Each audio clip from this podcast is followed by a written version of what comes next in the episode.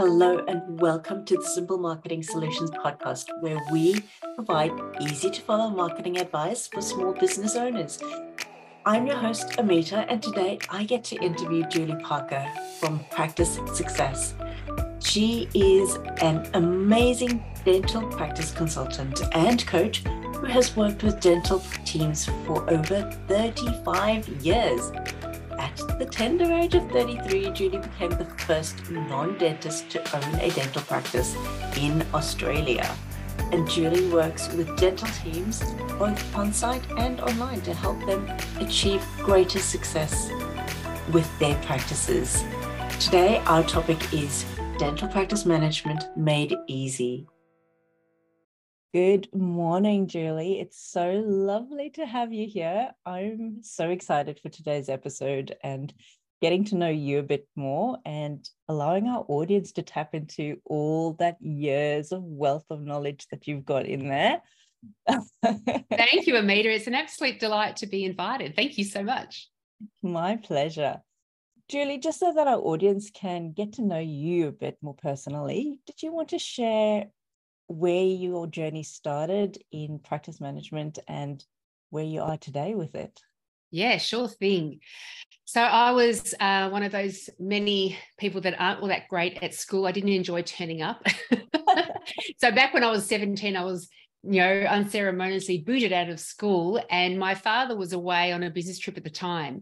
And my mother said to me, Well, one thing I know for sure since you're not going to school, you will have a job by the time he gets back. And so I heard a friend had gone into dental assisting because you don't need any skills or training. And so I just started ringing through the yellow pages from A all the way through. And eventually I got an interview with, with somebody with a surname starting with R. And thankfully, because I got one simple mathematical equation correct in the interview, he hired me. but I think that's you know that's the way a lot of people fall into their industries. They fall into it don't they? And yes. at that young age i had no idea what i wanted to do but i just loved it and was fulfilling all the different roles over the years dental assistant receptionist patient coordinator all these sort of roles. And then when i was 33 i did my first kind of entrance into NLP or neuro linguistic programming. And I loved that space. And I thought, oh, I think I want to own my own dental practice. And so I started all the visioning and, you know, adopting the identity of and all the things. Mm. And yeah, six months later, I was standing in my own practice thinking, what the hell happened? I don't understand what happened. so it was really wonderful. Amazing. And owned that for 10 years. And as we all know, your market out there, your listeners out there uh, all have their own businesses. And it's a challenging time and exciting time you feel like you're always out there on the limb outside your comfort zone but all of a sudden you get really hooked on that learning and self improvement which is one of my core values moving through so i'm now 52 52 and my journey come had come around to uh, after I sold my practice of 10 years, I became a dental practice consultant. And I've been doing that for the past dozen years. And more recently, over the last short number of years, been collaborating with another dental practice consultant, Amina. And she and I are great buddies and we work very well together, thank goodness. And so we've been doing a whole bunch more stuff combined again. So I've gone from working with a team to working by myself and freaking out that I had no one to discuss things with. Back into working with somebody and unlearning my bad habits of, of working by myself that only I had the good ideas. yes, that is. so I've finally settled back into this nice collaborative space again. nice, nice. And what would have been one of the worst habits you think you developed um, when you were working all by yourself? Just that just that, that the only opinion that mattered was mine. And if mm. i hadn't already discovered it wasn't worth discovering. And i really had to catch myself. And mm. uh, and i said to amina i feel like i'm on a journey because i'm coming up with all this resistance when you offer really good ideas. So i was very open with her about the whole thing. And we we do have a very open frank relationship which i think is needed when you do when you have got a partner in business. You need to have that caring that loving caring for the other person because that help that sort of level of relationship helps sustain you through your journey uh, mm. uh, but you need to have that um, kind of give each other that permission to grow into the role together as well and not think oh doesn't seem to be working after the first few months. And so we should just abandon ship. Yeah. Uh, so, and she's been a lovely, generous soul as well. And so with that open communication, we're always on the same page moving forward. Mm-hmm. And of course, we don't do anything unless we've got mutual agreement with it. So we can come to the come to the table with as many ideas as we like, but it does take both agreeing to that to move forward with it. And it's never off the table. All the great ideas stay on the table, but we choose the one that we're both on board with and move forward mm. with that. And it's worked well so far. Mm.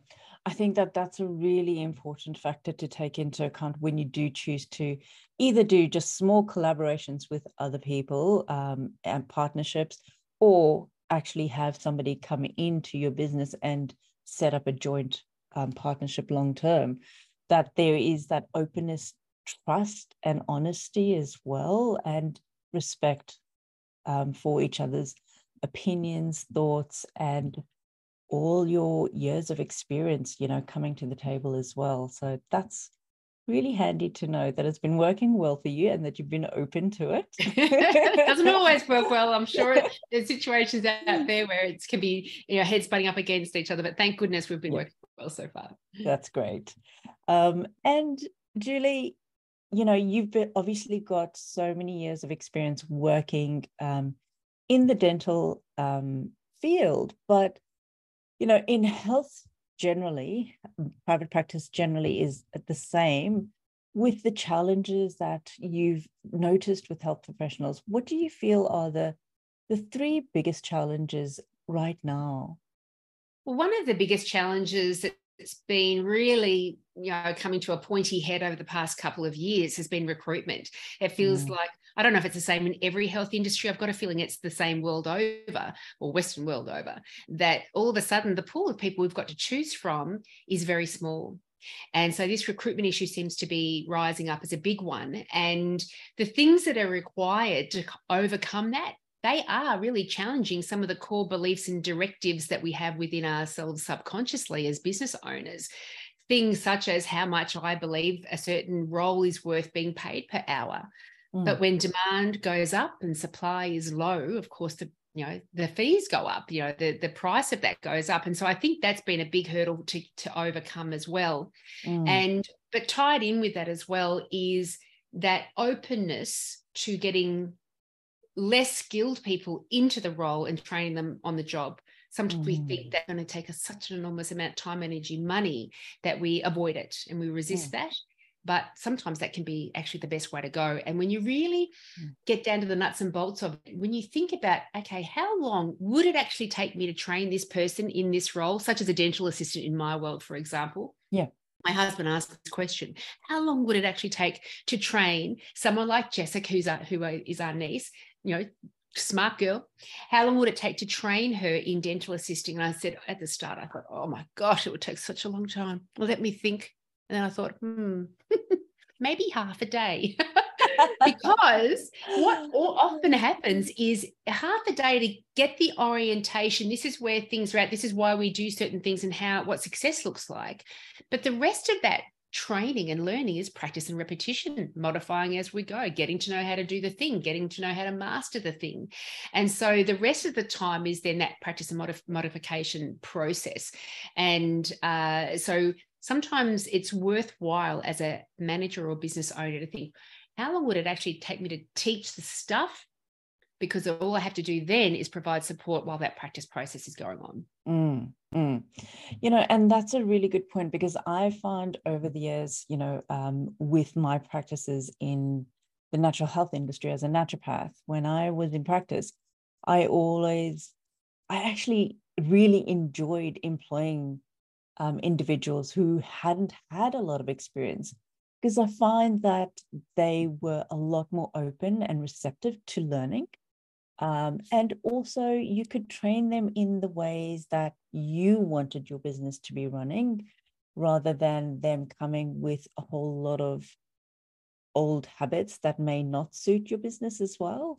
Um, and if you've got processes written down, I find that that makes a big difference too. That's a big difference. They need as much support as they can get. And I agree with you that there are definitely benefits to getting someone who's very well experienced in the role and has worked at many other businesses in the past in that space. But you do get those drawbacks where they can become quite rigid. This is just the way I do things. You know, this is the way we did it there. So this is the way I'm going to do it here. And they can lose some of that flexibility. And when you are hiring somebody who is not skilled in that particular space, you start to then throw all of your attention on their characteristics that they've got, their personal characteristics. And that, as we know, it's been spoken about and written about so much, that is a better way of appealing to the kind of person that's going to work well in your organization. If you've got a very, you know, health related service where we do require a lot of compassion, caring, yeah. politeness, professionalism, as characteristics within a person, they're very difficult things to train into somebody. And certainly some characteristics like honesty and uh, respect of privacy, they either have that or they don't. Yeah, very true. Very true. Um, and those characteristics, like you said, they're they're hard to come by. And if you can find somebody that aligns with those values and the, the characteristics that you know are important and have identified as relevant to your industry, then I think that's half the battle done already. And then, yeah, the rest is all trainable. Yeah. At the end of the day. And I think the kind of the side by side thing with the recruitment. So I do kind of encourage people to uh, hire unskilled and train on the job because it's a good thing. You were talking about systems before. It's mm. a very good thing to start to document how you train somebody because mm. you've got the system and you then you are less resistant to get a non-skilled person in next time because we've got the setup here we've got the structure here but what's uh, side by side that is also, you know, that wonderful book, and it's gone out of my head who wrote it, the book around, you know, you got to get the right people on the bus, in the right seats on the bus, mm. as a way mm. of recognizing, you know, hire people to the to their strengths and and put them in the right roles within your organization where their strengths can shine. Yes. And something I'm finding myself saying quite often to dental practice owners and managers is the very first step in your recruitment process is to identify and with yourself in your your work that you do Ameeta how important is it to find out who the avatar is? So we actually know who we're speaking to and who we're creating the customer experience for or the client experience for. But do the same from a recruitment perspective too. Think to yourself and have a discussion as a group with your team. Who do we think will fit perfectly into what we want to achieve with this business. What characteristics would they have? Uh, what eagerness for learning and trying new things? How are they with clients? How they are they as a team member? How do they take direction? Do they have a desire to consistently improve? So you really create an avatar for your ideal team member. Mm. And don't go straight to writing the job ad yet because now you know how to speak to them. Because what can happen is that you know how to speak to them, you are appealing to them, they come along for an interview. But when they see you, you, the structure of your business, they think to themselves, this isn't quite for me. So you've got to make sure your bus is right for them as well. That's a mm. bit, one of the very first steps is to identify who your team member avatar is and then create a bus that that type of person would love to work in and then start advertising and recruiting. I love that analogy. It's a great one. and you're right, it does work both ways um, because you do want them to come in and feel, oh my God, this is the place I want to learn in. And mm. I feel drawn to everybody that's there, the clients that you work with. And yeah, and you're building hopefully a longer term relationship and opportunity there as well instead of that fast turnaround with staff. That yeah. can sometimes happen too.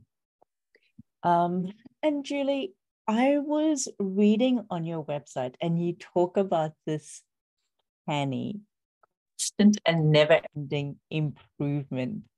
I love it. How you first of all came up with that if you did, and you know how you see that playing out for business owners. I'm not brilliant enough to come up with that one by myself. but it was Tony Robbins, you know, uh, the self-development guru from America. Yes. And he took it from, I think a lot of the stuff, he took a lot of lessons from Jim Rohn, uh, who's mm. now gone to God, I think. But um, it was from that, it comes from Kaizen, which is a Japanese production line uh, philosophy that mm. um, it's about uh, constant never-ending improvement, which is what Can I is. And mm. so Kaizen, I think Kai and Zen both mean uh, improvement and it's con- and c- constant improvement. And mm. so Tony Robbins talks about constant and never-ending improvement. So the acronym of C A I C A N I. So it can be canny, it can be can I, depending on who you're listening to.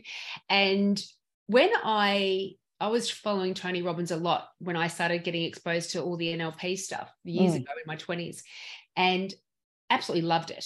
Loved his work, really jumped on board with all the stuff that he was talking about. But then it was when I owned my own practice that I started to really apply this can I canny principle and how difficult it can be to apply it. And so when I go into dental teams now, I do say, you know, think of all the characteristics that you want to really foster in this environment. And surely one of them has to be growth. You know, we want to be able to grow, we want to be able to get better at what we do. So we are always changing with the different demands of the industry and our market, and also the personal demands and desires of the team members that we work with. Life is about evolving, isn't it? And responding and embracing the need for change. And in order to really truly adopt the value of constant and never ending improvement or growth, we need to do a few things. And I've really kind of nutted them down to four things. Number one, we need to really embrace the feelings of incompetency that we naturally have before we try anything new. We don't know how to do it yet. We don't know what it feels like doing it. We don't know what kind of results we're going to get from doing the new thing or doing the thing that we're currently doing quite differently.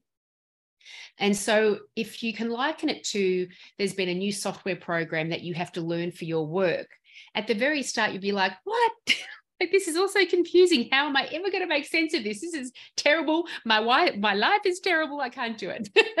and those feelings of incompetency can really prevent us from wanting to learn and going down that path of learning. And there's uh, four quadrants of, of competence. Have you heard of the yeah, conscious incompetence when we don't know how to do things that we don't know how to do about. So ignorance is bliss. And then we move into conscious incompetence. So we start learning the new thing. We become very aware of how we don't know how to do it. And they often use the analogy of driving a car for the first time. You don't know how to use the pedals, how to use the steering wheel. You don't know any of it. Yeah. So you become very aware of all the things you don't know. And that's the most uncomfortable space. I just don't know anything, but I need to get over this learning process to actually learn all the things. That's uncomfortable. But then we quickly move into, after practice and repetition, into the third quadrant, which is conscious competence. We are becoming now competent at driving the car, for example, using the software program. We're still very much thinking intensely about it. So if we're driving a car, we would out on the roads because we're competent now.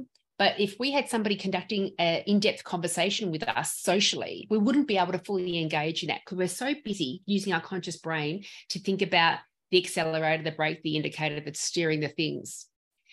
But then eventually, after enough practice and repetition, we become masters at the thing. And we move into the fourth quadrant, which is unconscious competence, we are competent in that stuff and we no longer have to think about it anymore. And we love that mm. space. the only one that stops us from wanting to really adopt new skills is quadrant two conscious incompetence. I hate feeling like I don't know how to do things. And so that's one of the things that we need to embrace as a team and as an individual if we want to grow. The second is becoming very comfortable with feedback. Mm. And yeah. feedback as the receiver of feedback, but even as the deliverer of feedback, it's all mm. uncomfortable. We don't get mm. trained in how to do it. We don't get to do it in a positive way a lot of the time. We're drilled yeah. into as a young child that feedback is always bad and terrible, and you know you feel uncomfortable if you don't know what to do with yeah. it. But feedback can be an enormously helpful thing. We will be able to identify in our own conscious brain about things that we are aware of about ourselves. But quite often, growth happens in a space that we're not aware of as yet, but maybe other people are aware of. And so, if we can shift our perception, the meaning we attach to feedback, to fantastic, another opportunity to become better, then all of a sudden we can, rather than resist it, we embrace it and we just fast track our learning so much mm. when we start mm. asking for active feedback from people around us. The third element to embrace, of course, is mistakes because we don't learn anything without making mistakes. For sure. it is something, one of the, another one of those things like feedback that's drilled into us from a young person, you've got to try to avoid making mistakes. No, yeah. mistakes is a sign of having tried. Mistakes is a sign that we are willing to try something that we're not competent at yet, recognizing we're going to make mistakes, but that's exactly how we learn. Yeah. And there's a brilliant man, uh, Buckminster Fuller, and he was an American. He died in 83, I think, but he was such a brilliant man. He had earned 47 honorary doctorates.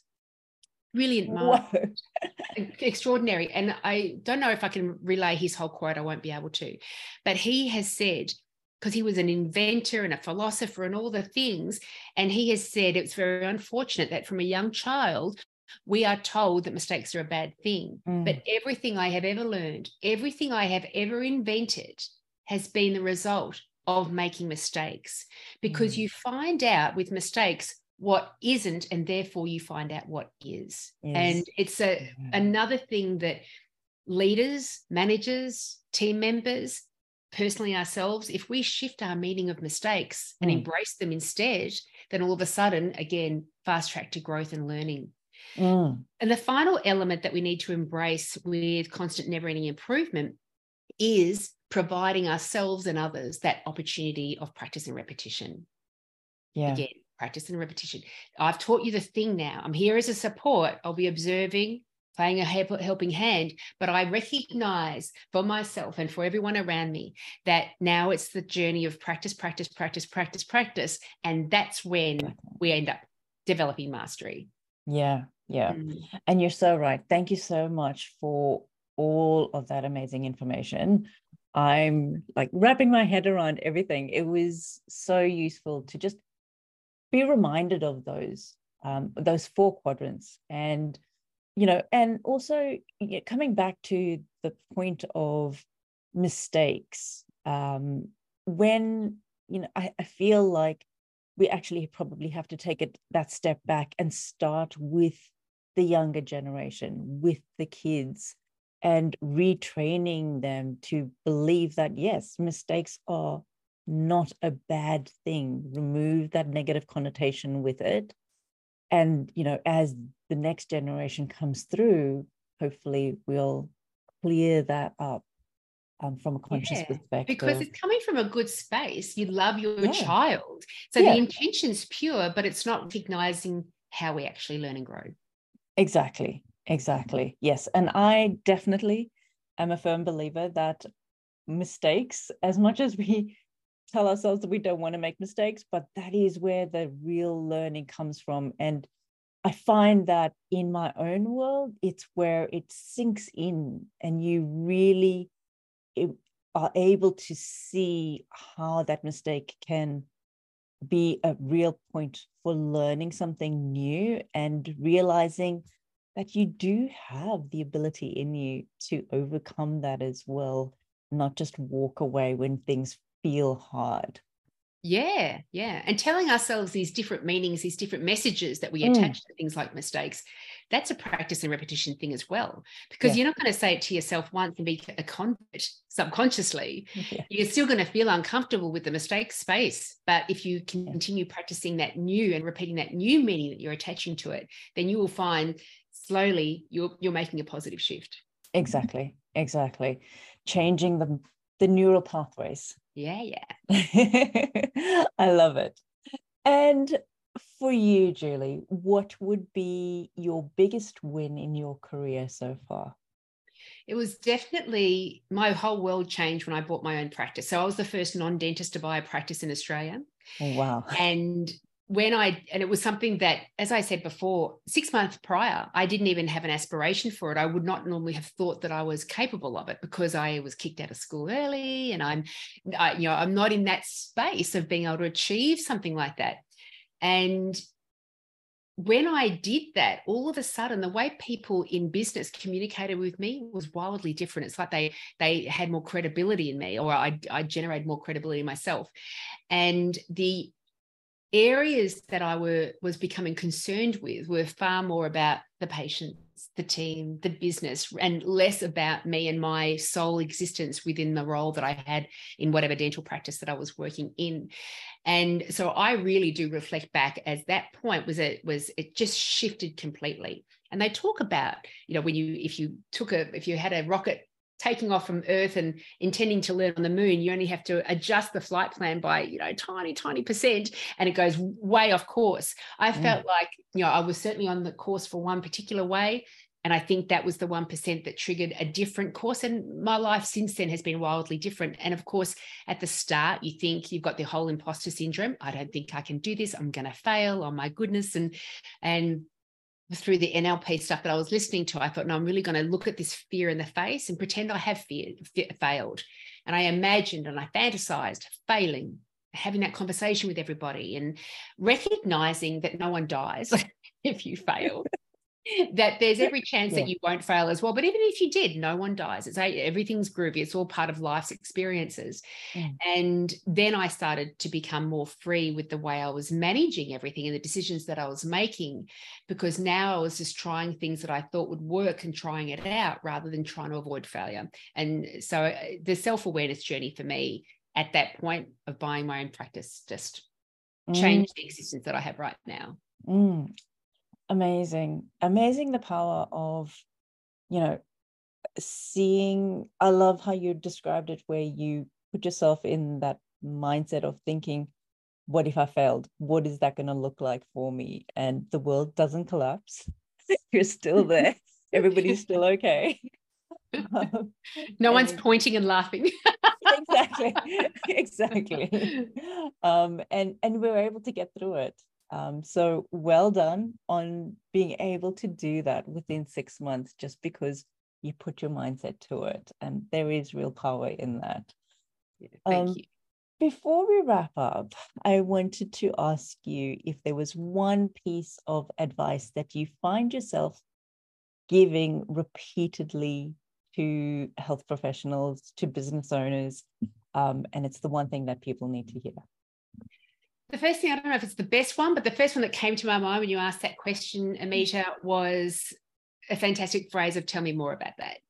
And so when you have got a patient that doesn't want to come back to see your business anymore and they've changed location to have that inquiry oh tell me more about that what was it about the service that you didn't enjoy or what was it about the other practice that encouraged you to go there if there was a team mm. member that was acting poorly maybe they had an attitude shift rather than functioning and managing it from a very surface level, then bring it down and go to that person and say, Tell me more about that. I've noticed this behavior change. Tell me more about that. What's it? What, what's been, what's been going on for you? And even for ourselves as well, when we feel, oh, I'm angry today, or I'm totally frustrated today, or I'm impatient today, even I'm happy and I feel inspired. I'm more motivated than I was yesterday we think to ourselves, tell me more about that. It's sometimes we stick at the surface level stuff and we think that's the stuff that we're supposed to be managing, but quite often it's just that layer or two deeper. And that's when we start to get more of a truthfulness around what we're dealing with and a more, and that's the re- where the reality resides. And so I would say just that level of inquiry. Tell me more about that. yeah, I like it. I like it. Tell me more about that. I'm going to write that on a sticky note and put it on my desk. it's a good one. Thank you so much, Julie. And Julie, um, again, before we go, is there anything you wanted to share with our audience in terms of um, a free resource or content that you wanted to direct them to? Sure thing. I've got my website, Julie Parker, practicesuccess.com. Mm-hmm. And even though I'm in the dental space, there's a whole bunch. I mean, all health services are very similar in the way they've managed patients, and there's a patient experience, a professional duty of care, all the things. Yeah. And we often attract the same kind of people into the workplace from a team member perspective as well. And so, even if you were from a different modality of health, jump to the website. There is a couple of podcasts that I do that you might find really helpful. They are found there. And there's a free resources page there as well, where you can just have a look through all the resources, download whatever you feel is useful, and hopefully that can provide some kind of assistance to everybody out there. Fantastic. I'll put the link to your website and the free resources as well in the show notes for everybody. Thanks. Again, thank you, Julie, for being so open and sharing so much value in today's podcast episode. Really appreciate it. Thank you, Ameeta. I had an absolute ball. Thank you for listening to the Simple Marketing Solutions podcast. Be sure to subscribe and leave a review if you find this episode useful.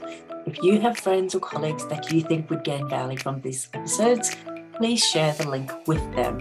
And as always, keep it simple. Until next time, my friends, happy marketing.